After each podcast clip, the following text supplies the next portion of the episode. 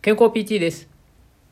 このラジオは体の専門家である理学療法士が健康に関する情報を発信しているラジオです。そしてこの本日の学びという収録放送は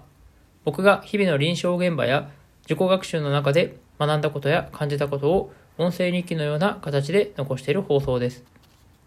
ということで本日はレターをいただいておりますのでレターの返答会という形になります。今回いただいているレターの内容を読み上げさせていただきます。今回は、スパルタンレース出ませんかということで、レターをいただいております。このスパルタンレースっていうものを皆さんあのご存知でしょうか？このスパルタンレースっていうのは、いろんなあの障害物をあの乗り越えていきながらあのゴールを目指すっていう、まあ、そういった競技なんですけど、まあ、かなりね、あのハードなあのレースですね。もう本当にあの自分自身のこう腕力とか脚力っていうのをこうフルに使って、まあ、この重たいものをこう持ち上げたりとかですねあとこう壁をこう乗り越えていったりとかあの本当にねすごくあのハードな動きをこうあのしながらあのゴールを目指していくっていうので、まあ、相当体を鍛えていないともうあのゴールまでたどり着けないっていうぐらいあのとてもねこう激しいあのスポーツではありますね。で、このスパルタンレースっていうのが、まあ、その、まあ、世界的にもね、かなり、あの、まあ、人気というかですね、あの、いろんなところでこうされているっていうのもあって、まあ、日本ではね、あんまりこう少ないんですけど、まあ、それでもね、あの、こういったスパルタンレースに、あの、参加されている方っていうのも、やっぱりこういらっしゃったりとかはしますね。